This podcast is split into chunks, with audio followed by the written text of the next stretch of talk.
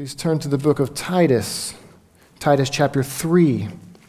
Titus chapter 3. Our, our study today is really going to come out of Titus chapter 3, verse 8 in particular, but I want us today to read Titus chapter 3, verses 3 through 7 as well to get the context.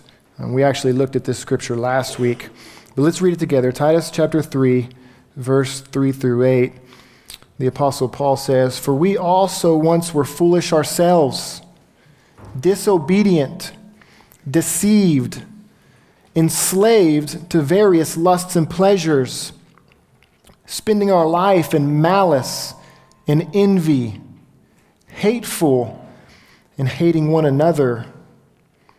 Verse 4 But when the kindness of God our Savior and his love for mankind appeared, he saved us.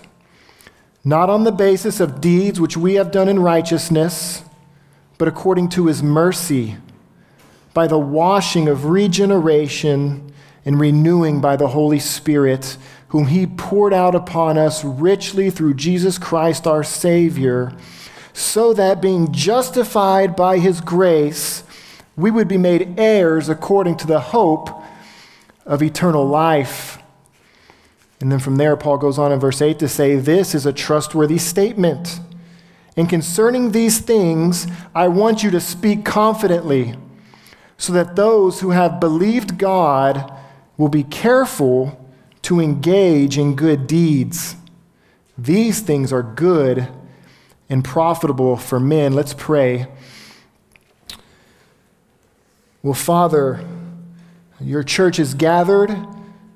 Father, we gather ex- uh, expecting to hear from you. And God, we thank you, God, that you have given us your word. We thank you that you have separated your word from what is not your word, God, and given us uh, our Bibles, given us the canon of Scripture, God. We thank you for revealing yourself to us. And today, Father, as we open up this book you have given us, God, I pray, God, God, bless our time as we read. Father, let us to be let us be slow to speak and quick to hear.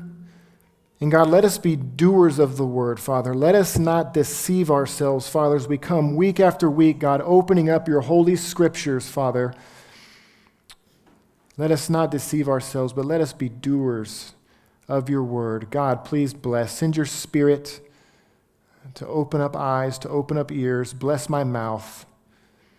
In Jesus' name, amen. You may be seated. Well, our study today, as I said, is going to be here primarily out of Titus chapter 3, verse 8. But as we read, and as Paul begins this section here in Titus chapter 3, Paul, what he did was he really expounded quite well, I would say, upon all the glorious gospel truths that have saved us. And that's what we looked at in, in verses 3 through 7. All of the glorious truths of the gospel that have, in fact, saved us.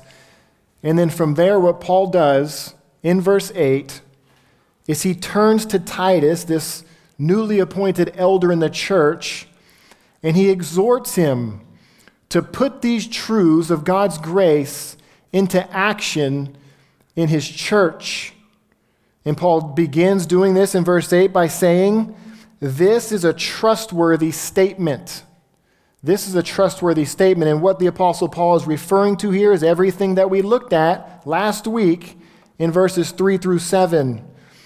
He was talking about our, our previous state of foolishness in disobedience and rebellion to God. And he followed it up by this, this gracious intervention of Christ's coming into this world to save us and to justify us through the washing of regeneration by the Holy Spirit in all of this saving work of God being based solely on His mercy. This is the trustworthy statement, and because because of this statement, because of this trustworthy statement or this truth, this truth which is God's gospel, this is the very pinnacle of all of God's interaction with mankind. This is the very message of God's self glorification through his extension of mercy and the displaying of his mercy. Because this trustworthy statement is really the weightiest and most significant and important message that you could ever hear, because of these things, Paul goes on to tell Titus, concerning these things, I want you to speak confidently. I want you to speak confidently. Paul follows uh, this same pattern as he goes on to speak about. He wants Titus to, uh, to encourage his church to follow up these gospel truths with good works. Paul often follows this pattern in his letters. He often starts off his letters by explaining and expounding upon all the mysteries of the gospel and everything which God has done for us through Christ. He often starts this way, and then Paul quite often turns to the churches and therefore and says, therefore, because of what Christ has done, you now for instance, in Romans 12, present your bodies as a living and holy sacrifice to God. Or Ephesians 4, for instance, Paul, after following up all the indicatives about everything that Jesus had done, he says, Therefore, I, the prisoner of the Lord, implore you to walk in a manner worthy of your calling. To walk in a manner worthy of your calling. So, for the Apostle Paul, the gospel of Jesus Christ all these miraculous workings of the triune God to save man, none of these are topics for intellectual assent merely. They're not topics simply for discussion or debate. The gospel is a truth that is to be preached boldly, confidently, even in the church, and for a purpose and for a purpose. And the purpose, the reason that Paul gives to Titus here in our text for why he's to be proclaiming all of these realities of God's grace to his church is, is seen in this purpose clause, as they call it at the end of verse 8. He says, to speak of the gospel confidently so that there's a purpose. Speak of the gospel, the gospel confidently so that those who have believed in God will be careful to engage in good deeds. He says these things are good and profitable for men. So we see here the working of God's grace does not end at someone being converted. The message of the gospel and the message of Christ is not simply a message of getting your ticket punched so that you can go to heaven and then go about living your life however you choose to do, the grace of God is much more intrusive in the life of his people than that. As the Spirit of God invades one life at regeneration, the Spirit of God is simply beginning a work. It's simply beginning a work that will continue throughout that life's, throughout that person's life. Last week we focused our attention on the doctrine of regeneration. Uh, this beginning point, this, this work of the Spirit by which a dead sinner is graciously given new spiritual life. And today I want us to look further into what Paul is exhorting Titus to do here in verse 8 and to see exactly how is it that regeneration is merely the beginning. It's, it's merely the beginning, the regenerating work and, and presence of the Holy Spirit inside a person causes many changes in the life of that man or a woman. Changes that will lead to everything that Paul is exhorting Titus about here, all the way to a life of good works. And so, my title for the message today is, is this it's the fruit of regeneration. The fruit of regeneration. Uh, we'll start at the beginning. We're going to look at three uh, major results or fruit of God's regenerating one's soul.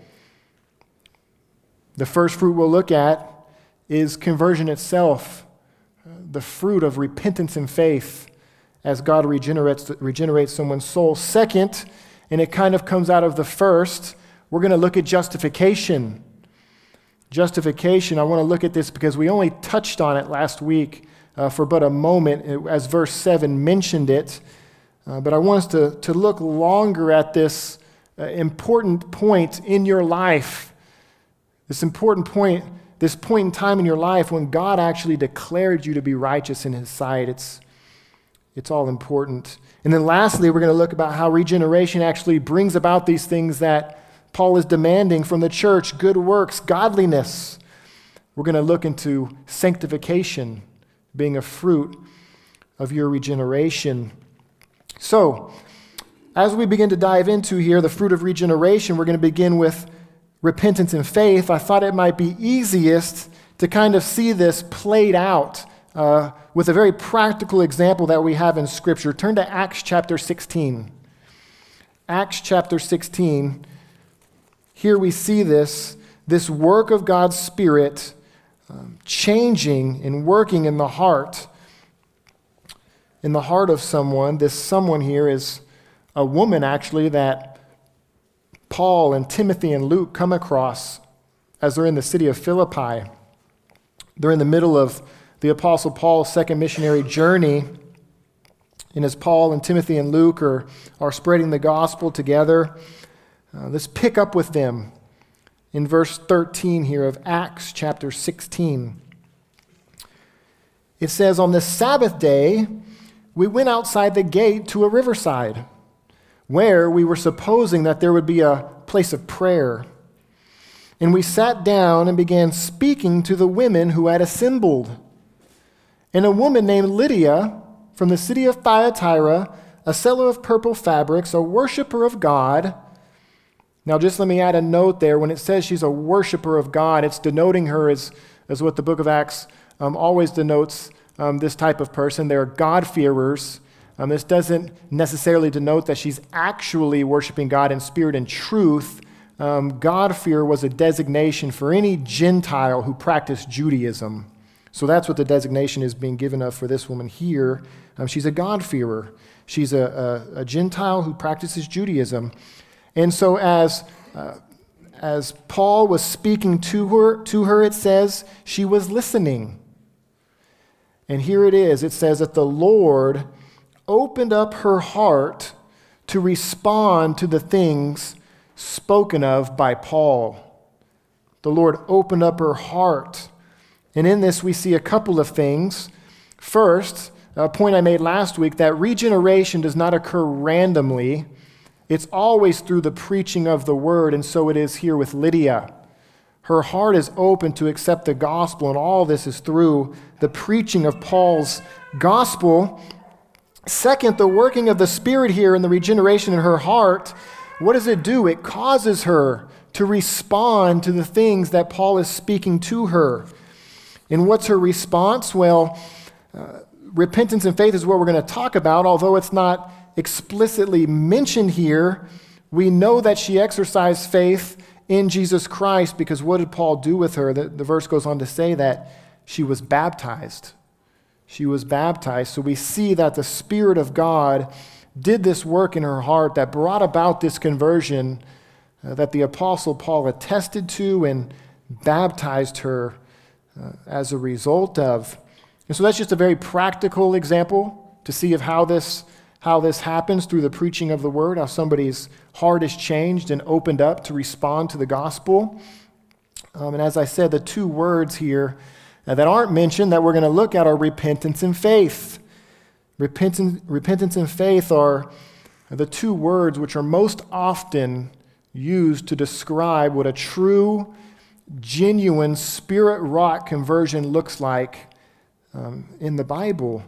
Repentance and faith. Sometimes the scriptures uh, simply refer to conversion and, and use the word faith or belief. Sometimes the scriptures only use the word repentance, and sometimes both words are used to describe. Uh, but both terms are very essential elements of what a true conversion really is. Um, it's been helpfully said that repentance and faith are two sides of the same coin, that coin being a real conversion. Repentance and faith. So, as you read through your Bible and you see texts that simply only refer to faith being present, that, that faith is obviously implying a repentance. And when you see texts that are only mentioning repentance, you can um, safely know that uh, faith is there as well. Um, so let's start with repentance. repentance. The word repentance in Greek is metanoia, uh, which quite simply and very literally means a change of mind. That simple definition is fine if one gives it a full biblical context and a full biblical reference for exactly what one is changing their mind about when they repent. Because a biblical change of mind, biblical repentance is a change of mind and even a change of the will about what one used to think, about what one used to love, about what one used to be wanting to do with his life, and a willingness to forsake it all and to turn and put their trust and faith in Jesus Christ. In short, repentance is a turning of the will from sin to the Lord Jesus Christ by faith.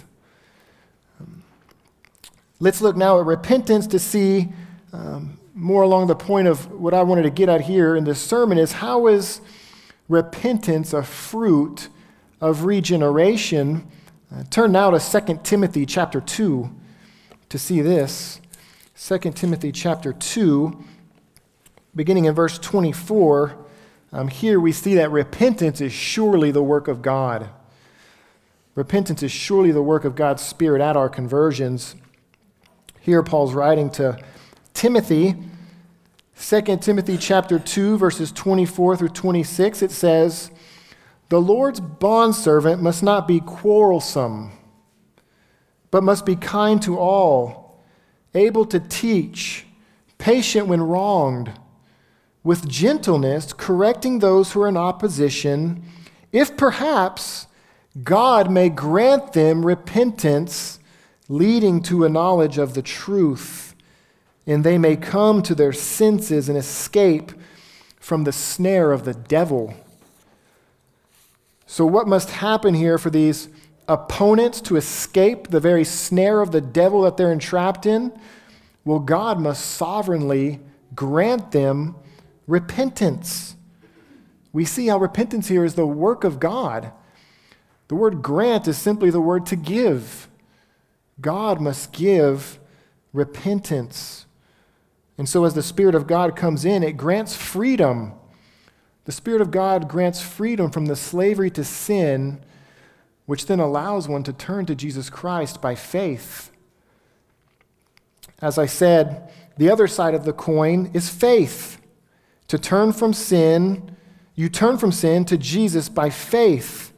And yes, even your faith is a gift of God. It's a gift of, that comes through the washing of regeneration. Let's see this now in John chapter 1.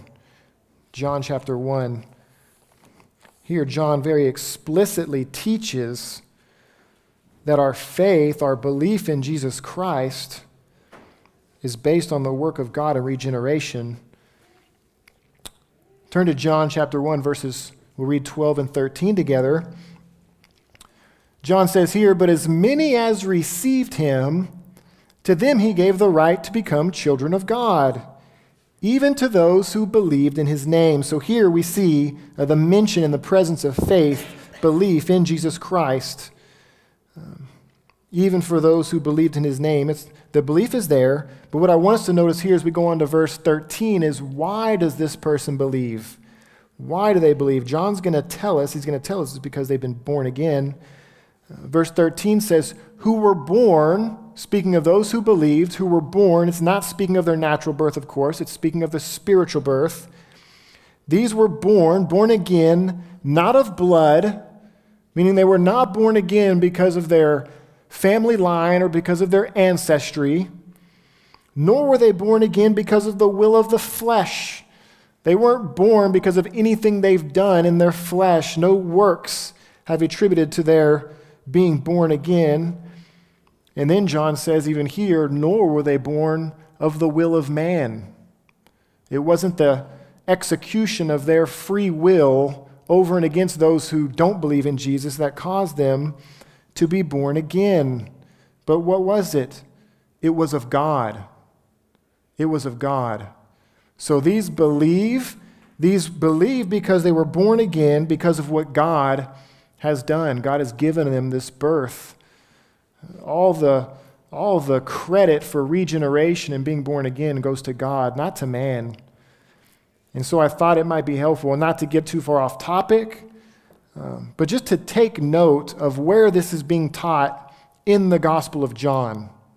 Because I know there's, there's much debate going on about the sovereignty of God and salvation versus man's free will, and, and, and that being uh, how somebody's able to come to Christ and believe and not. But notice, just take notice in the Gospel of John where this is being worked out for you. In the very first verses of the Gospel of John, this is being worked out. John's telling you that your belief is not attributed to your works, it's not attributed to your will.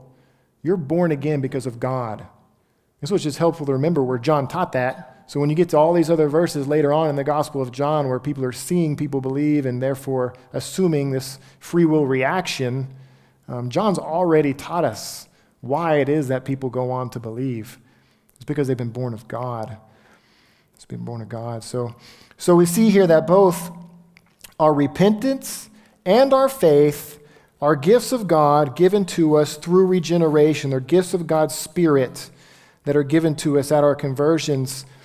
The second fruit that we're going to look at now of regeneration is that of justification.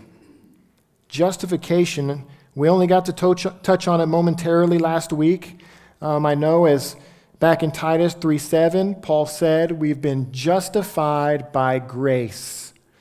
We've been justified by grace. I want to touch on this again because of the, the overall weight and significance with which Paul and the Bible as a whole give to the doctrine of justification. Um, it's, it's that important, and I want to look at it more fully today. And so, when I speak of the importance that Scripture gives to the doctrine of justification, it, it really can't be overemphasized. Um, when you read Paul, especially, understanding justification is in fact a dividing line between actually understanding the gospel or not understanding the gospel. And because it's a, a dividing line between understanding the gospel or not, it's also a dividing line between whether you have in fact been saved by God or not. Justification. And so I put myself a note here to, to make sure that I explain that there's, so there's no confusion. What I'm not saying is that if you don't know what the word justification means, you're not saved. That's not what I'm saying at all. But when you look at the, the teaching of Scripture and when this word is used, it's used always in the context, uh, or, or not always in the context of salvation, but as we're looking at it here, when the justification is used in the context of salvation, it's a gospel issue. And so it's something you must understand uh, how justification fits into you being saved. Um, for example, the word justification is used many times, nearly synonymously with salvation, with being saved. And so, what I'm saying is, is, is you must understand um, salvation. You must understand how to be saved and therefore how to be justified. If you don't know how to be saved, you are indeed in a very dangerous place. Um, and in case there's any question concerning uh, the response that God requires of you in order to be saved, we actually just spent the last eight to 10 minutes looking at it, it was repentance and faith. You're justified by repentance and faith. If you will repent of your sins and trust in Christ, you can know for sure that your sins have indeed been forgiven. Now, does that sound paradoxical considering everything we've just been looking about, about how repentance and faith are gifts of God? But yet, that's what we're to tell people they must do to be saved, is that they must repent and, and believe. And, and especially for us, knowing that the Bible says that they cannot repent and believe apart from the grace of God, is that some kind of strange paradox? Well, what it comes down to is the fact that um, every man is responsible to repent and believe in Jesus Christ. And man's inability, our inability to do that, is not something that God takes accountability for. Our fallenness and our sin, we are held accountable for. And so, because we are in this state of, of inability and in misery and um, folly and sin, uh, that doesn't in and of itself require God to give this grace to everyone, but God graciously does. And it's still, whether He gives you the ability or not, it's still your responsibility to repent and believe. And so, as I don't leave any open door for debate about that when I'm talking to people, or, or if the issue of the sovereignty of God comes into play with that, because um, at the end of the day, it's man's responsibility to repent and believe. It's man who sinned, and they must repent and believe to be saved. So let's go on here to justification. Let me, let me give you a, a very usable, I hope, definition of justification before I just continue to say the word without clarity. Justification is the point in time when God makes a legal declaration about you. It's when God makes a declaration about you that you are no longer guilty of sin and you are actually declared to be righteous by God in His sight. That's justification. It's a point in time in your life when God says you are no longer guilty and you are actually righteous in my sight.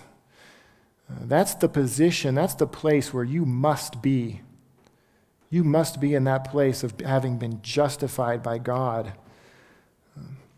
So let me show you here a, a helpful text, I think, uh, to just confirm in your minds this meaning of justification so that as you come across it in the scriptures, you know what you're dealing with and what Paul means as he uses the word justification in, in the context of the gospel and salvation. Turn to Romans chapter 8 to see this. Romans chapter 8, uh, verse 33 in particular. Here, of course, in Romans chapter 8, as, as many of us well know, we're, we're most assuredly in the context of justification being used in the sense of sal- salvific uh, context. Romans 8:33. The word justification is, as anybody who's gone through and studied the book of James or, or dealt with the way that James uses the word justification, there are other ways in different contexts in which justification is used, as is most words. Uh, but Romans 8 30, 33 here uh, really helps us to flesh out the meaning of this word justification. Paul says this in verse 33 Who will bring a charge against God's elect? God is the one who justifies. Who is the one who condemns?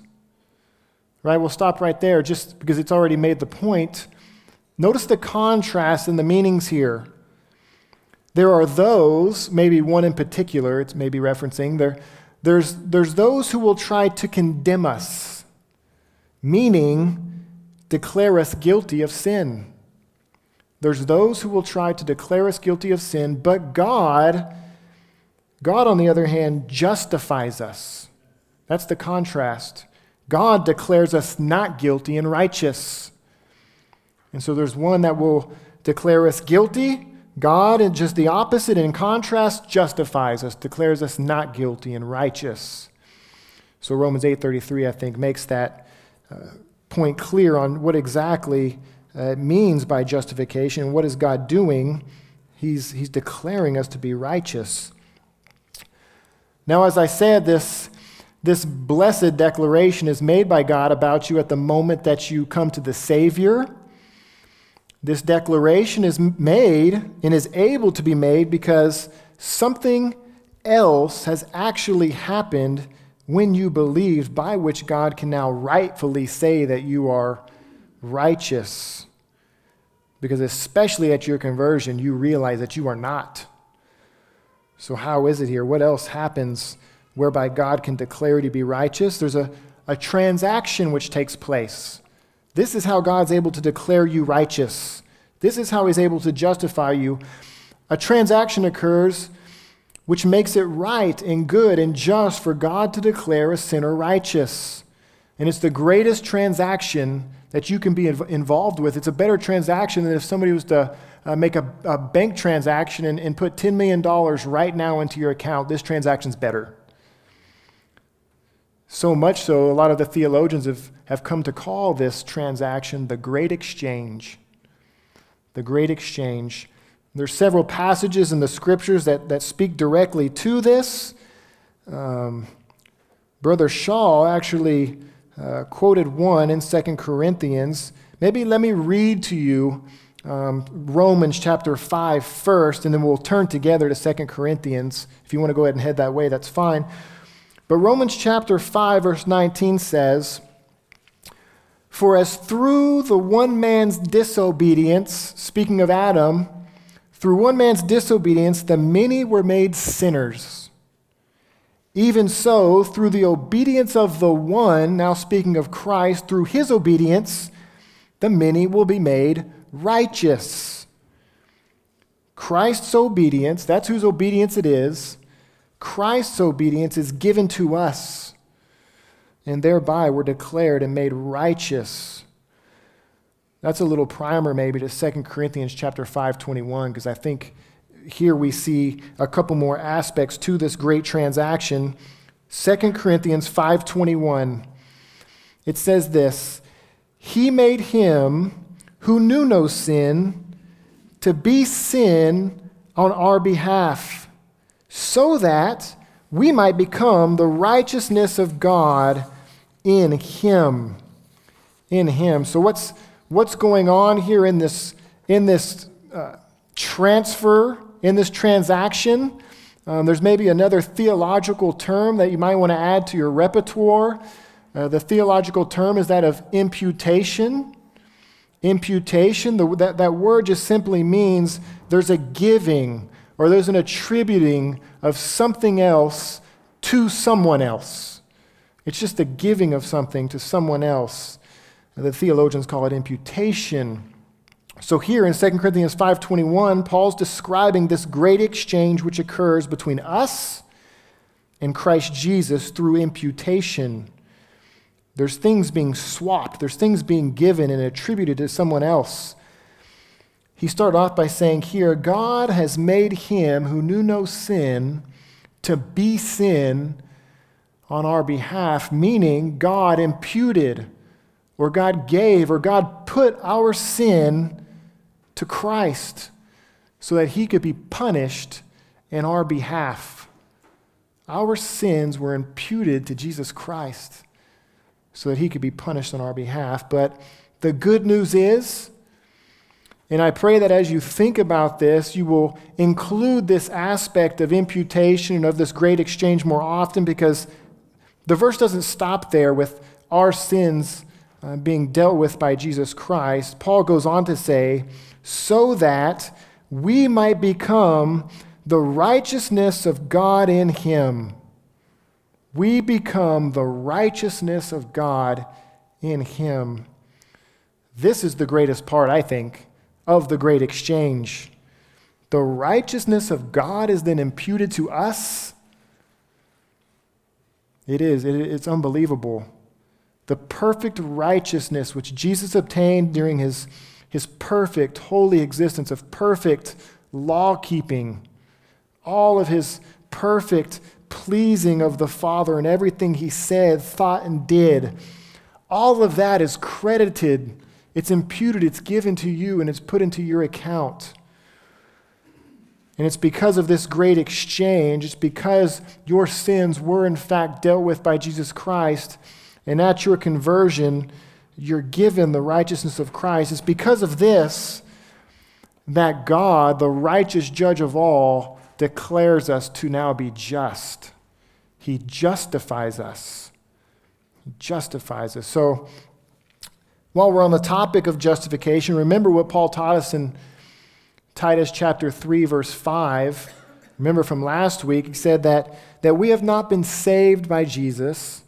We have not been justified, in other words, by deeds done in righteousness.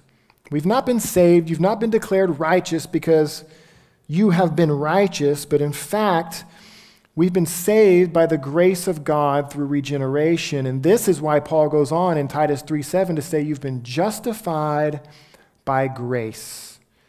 Justified by grace. This is justification by grace, is what needs to be fully settled in your mind from now to the rest of your life justification by grace. Because justification or salvation in a broader sense is by grace apart from works. This is the gospel of God. This is the gospel that gives God all of the glory and all of the credit for your salvation.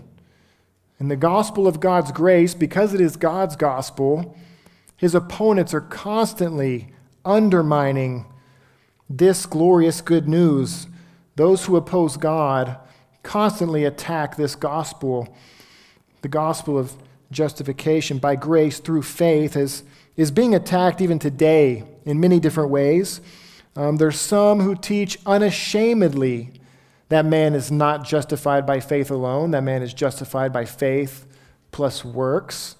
Um, there are some who more subtly attempt uh, to teach this, and, and they try to work in their, their good works and their righteousness, maybe not to get you saved, but to maintain your salvation. Many teach.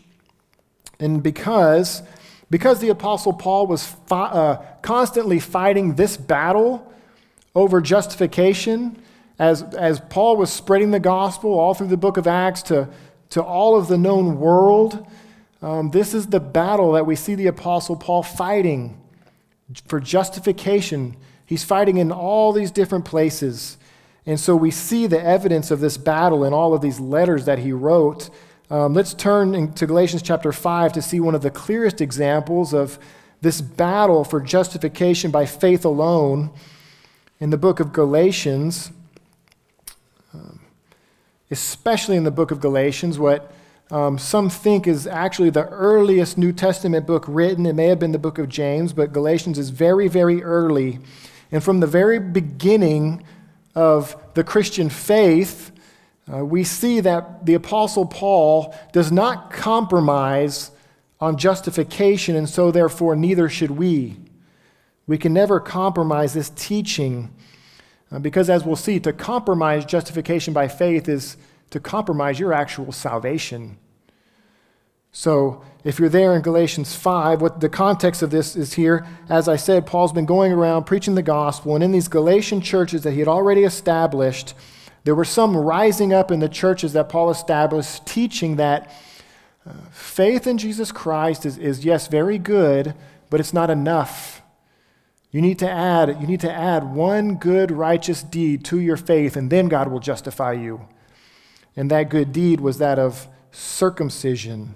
They were saying you must be circumcised uh, as well to be saved.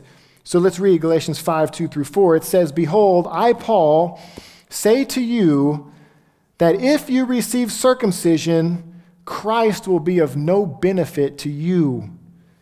And I testify again to every man who receives circumcision that he is now under obligation to keep the whole law. You have been severed from Christ, you who are seeking to be justified by law. You have fallen from grace.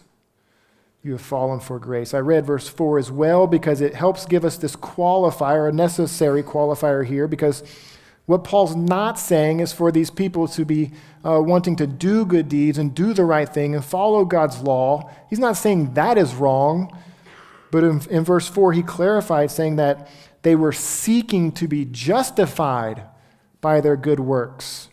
There's nothing wrong with good works, but that's why I said this was what must be clarified in your mind that if you're seeking justification, if you're seeking your salvation by and through your works, um, you're in this condemnation that the Apostle Paul gives right here. It's a place you do not want to be. Brothers and sisters, our salvation is all of grace. And so I pray that you would never be um, dragged into um, any system or teaching that attempts to add a single, even one single work to justification by faith alone. We must guard this because it, it gives glory to God. So now, having established that we're saved through the work of God and by His grace alone, and all of these things are, are works of God's regenerating work in us, now I want us to really move in more directly uh, to the point here that I want to get at is this exhortation that Paul gives to Titus in verse 8. Titus chapter 3, verse 8. Let me read it one more time just to remind us of where we're going here. It says, This is a trustworthy statement and concerning these things, I want you to speak confidently, so that those who have believed in God will be careful to engage in good deeds. These things are good and profitable for men. And so, really, just so you know, so I'm being upfront, pretty much everything we went through was really preparation for this exhortation here.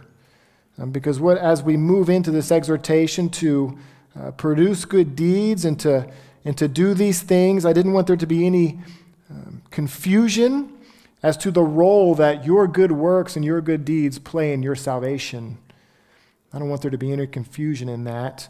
Um, so, what is the role that our, our good works and deeds play in all of this discussion that Paul has been giving to Titus here about salvation? Well, our good works, our godliness, our holiness, all of these things are also the fruit of our regeneration. They're another fruit of our regeneration, fruit, a fruit that does not get you saved, but if you are saved, it's a fruit that most certainly must be there. The Spirit of God brings about our conversion, and we're justified, we're declared righteous.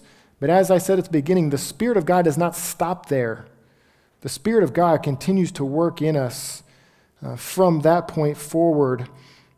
And I think what happens is, as glorious as our conversions are, as glorious as the doctrine of justification is, I'm afraid there's an aspect of God's regenerating work that is often underappreciated and, and really less desired, less, less, less sought after.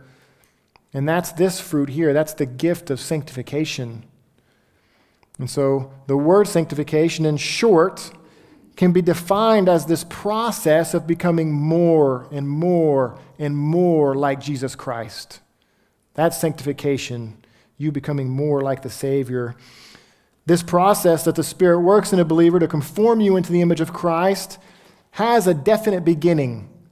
I want to first look at this definite beginning. It's, it's referred to as your definitive sanctification. It's the point of your sanctification when all this begins. It's, it's really the point in time when you are, are once for all set apart. You, you, you get this break from sin so that you can begin the lifelong, lifelong work of growth in Christ. Um, let's see this in 1 Corinthians chapter 6, verse 9. If you'll turn there with me to 1 Corinthians chapter 6, verse 9, here we see this aspect of our sanctification. We see how it begins. 1 Corinthians chapter 6, I'll read actually through verse 11 just for context sake. And there's things that Paul says here that um, these days uh, don't seem to be said enough, so I'll just read it. It'll help be helpful for us with our context as well. 1 Corinthians chapter 6, verse 9 through 11, Paul says, Or do you not know that the unrighteous will not inherit the kingdom of God? Do not be deceived, neither fornicators, nor idolaters, nor adulterers, nor effeminate, nor homosexual, nor thieves, nor covetous, nor drunkards, nor revilers, nor swindlers will inherit the kingdom of God. There's quite a list there. Ironically, that's the list that the Lord used to, to break me. I love this verse. But look what he goes on to say in such in, verse 11 he says, "Such were some of you." Now we're getting into the work of God here. Such were some of you, but you were washed, he says. You were washed. Remember that word from Titus, the washing of regeneration. You were washed, but you were sanctified. You were sanctified. That's, that's our word. He goes on to say, But you were justified in the name of the Lord Jesus Christ and in the Spirit of our God. So at your conversion, you were washed through regeneration. He says here you were justified as well. You were declared righteous by God, and you were sanctified. You were set apart. You were given this Romans 6 description of this break with sin, this death to sin that you now have, this, this, this newfound ability to start putting off sin because the Spirit of God Himself is in you. That's where this ability comes from. So 1 Corinthians 11 shows us this, this first initial break, this first initial part of our sanctification, this, this once for all separation from the slavery to sin. Now I want us to turn to Philippians chapter 2. Philippians chapter 2.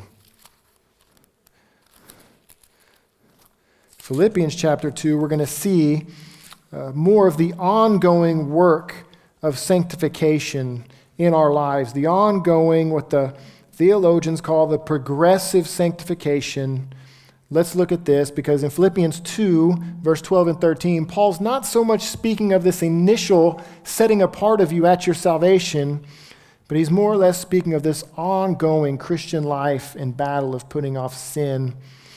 Philippians chapter 2, beginning in verse 12 says, So then, my beloved, just as you have always obeyed, not as in my presence only, but now much more in my absence, work out your salvation with fear and trembling, for it is God who is at work in you, both to will and to work for his good pleasure. So, here, this is, this is a good text because, as I said, our, our sanctification is, in fact, a fruit of our regeneration.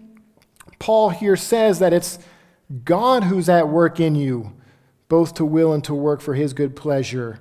But notice that even though God is at work, and that's the word that he uses, God is at work in you, notice the word that Paul uses for your responsibility. And it's the exact same word work. Work out this salvation that you already have. So, again, this working out of your salvation is not to gain salvation. You're working out of salvation you already have. But the word work tells me right up front that something we all know, but sanctification is not an easy job. There's nothing easy about it. It's actually the hardest battle you could possibly engage in, but it's a necessary battle. It's part of the actual war that we're involved with, and it's part of the gospel call. Christ called us to take up our crosses daily, to die to yourself daily.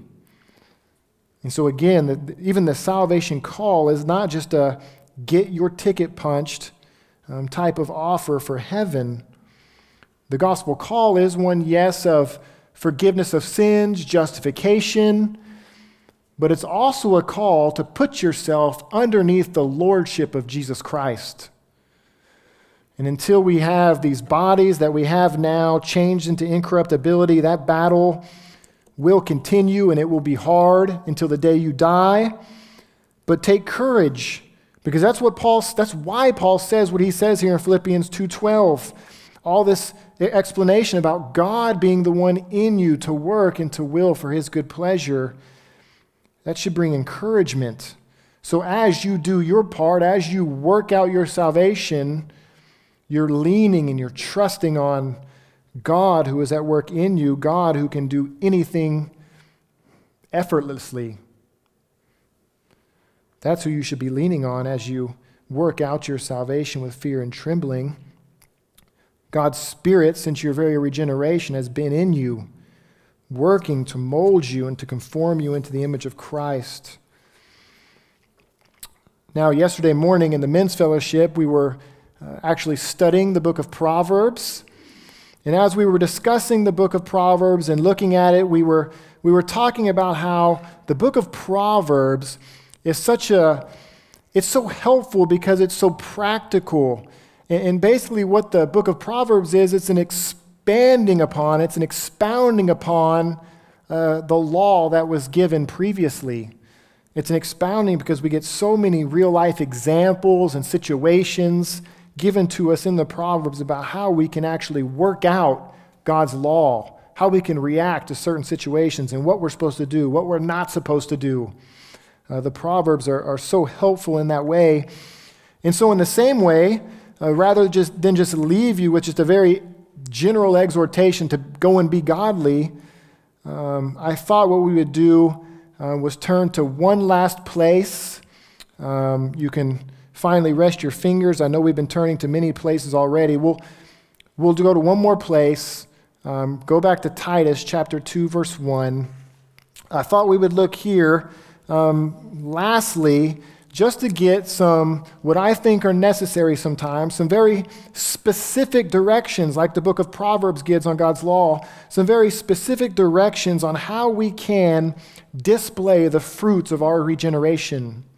Because that's what Paul's calling Titus to tell his church to do. And so I'm doing the same thing with our church.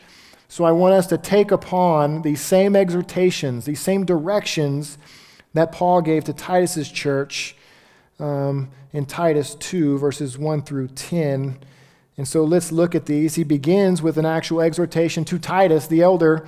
He says, But as for you, Titus, speak the things which are fitting for sound doctrine.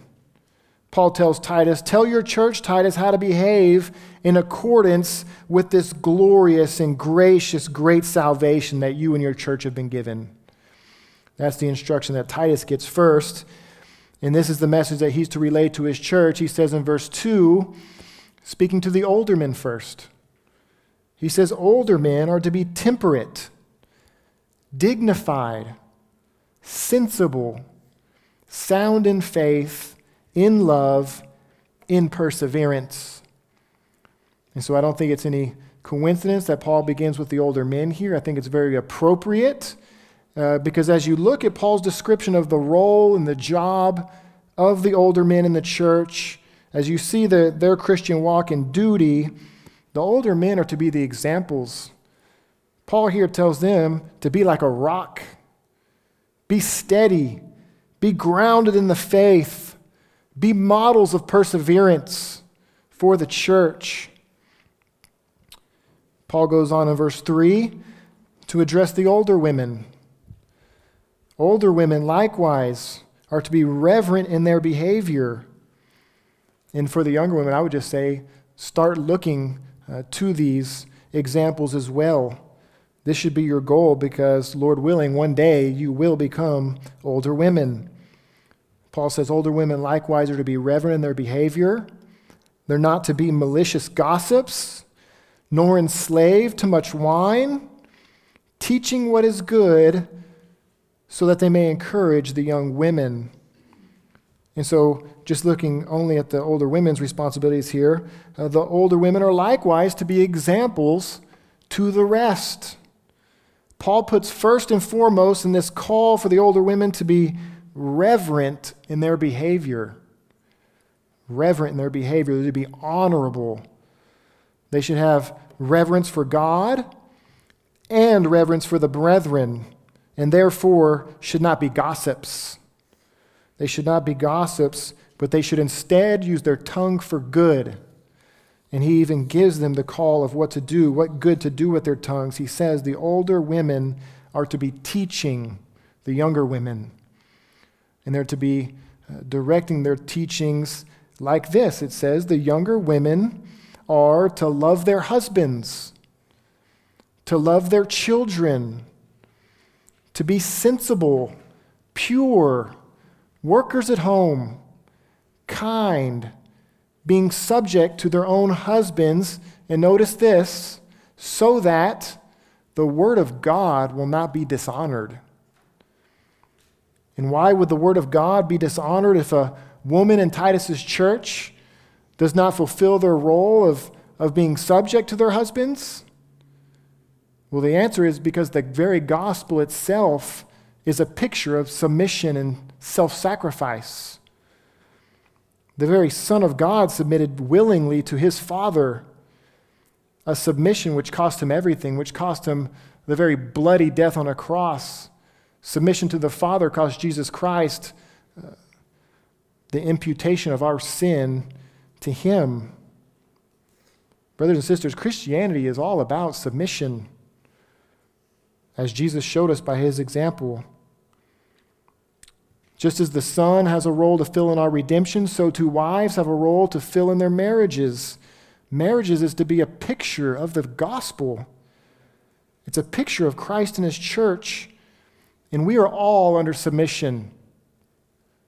Just as Christ is in submission to the Father, men, we are to be in submission to Christ.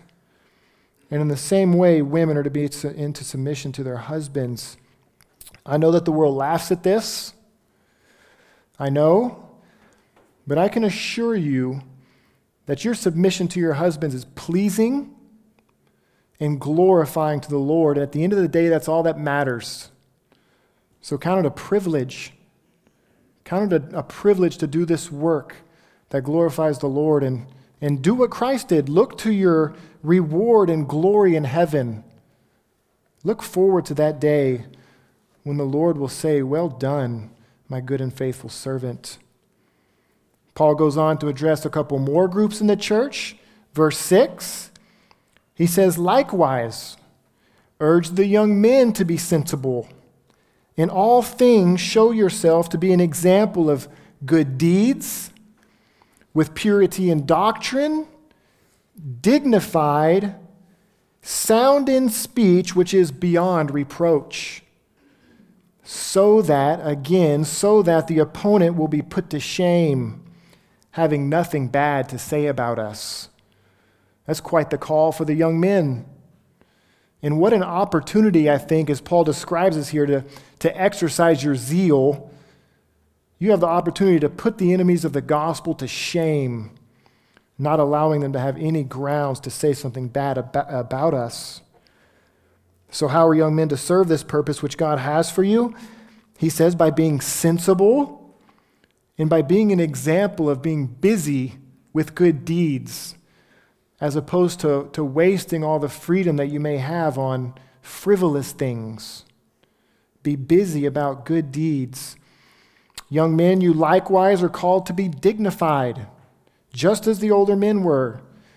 But here, the Apostle Paul adds an extra reminder for you.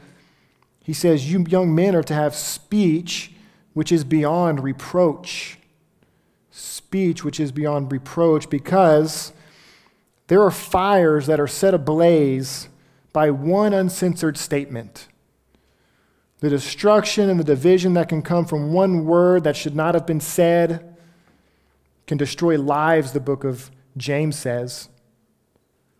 And so watch your mouths. And young brothers, let them have nothing bad to say about us. Lastly, Paul gives a call to submission, which encompasses all of us who work. All of us who work. Verse 9, he said, Urge bond slaves to be subject to their own masters in everything, to be well pleasing, not argumentative, not pilfering, not stealing, he means, but showing all good faith. And here's the point of it all. Right here in verse 10, he says, so that they will adorn the doctrine of God our Savior in every respect. So, brothers and sisters, let us do the same. Let us adorn the doctrine of God our Savior. Adorn the doctrine of God's sovereign grace, this grace which brought about our regeneration and our new birth. This regeneration that we looked at today that, that produces these fruits in our lives our very conversions, the gifts of repentance and faith, this God given conversion that brings about our justification, the fact that God Himself, the judge of all, says that we are righteous. Adorn that teaching. And this, the fact that the Spirit of God does not stop there, but He also continues working in, in our sanctification. Adorn the fact that the Spirit of God is in you Adorn the fact that He's in you, giving you desires and abilities to become more and more and more like the Lord and Savior Jesus Christ. This is really the message that we have for the world forgiveness of sins through Jesus Christ, real peace with God. And I would add the promise that God's Spirit will be in, inside of you, working in you to make you actually pleasing to God. Let's pray. Well, Father, God, we need the ability to do the things that we just heard, God. Just as the text says, Father, these things are gifts of your grace. And so, Father, I pray now and ask you, the giver of these gifts, oh God, we need you, God, to give us these graces. Father, our lives are hard. The, the battle against sin seems long. Father, even though your word says this life will pass away, God, so quickly, Father, it seems long to us, Father. So bear with us, Father. Be faithful as you say you will be, as we know you will be, God. We wait on you, God. We look to you. We pray to you. Father, we act for your mercy. We ask for your mercy, God, on us. God, make this church more and more Christ like. God, help us to encourage each other to good deeds.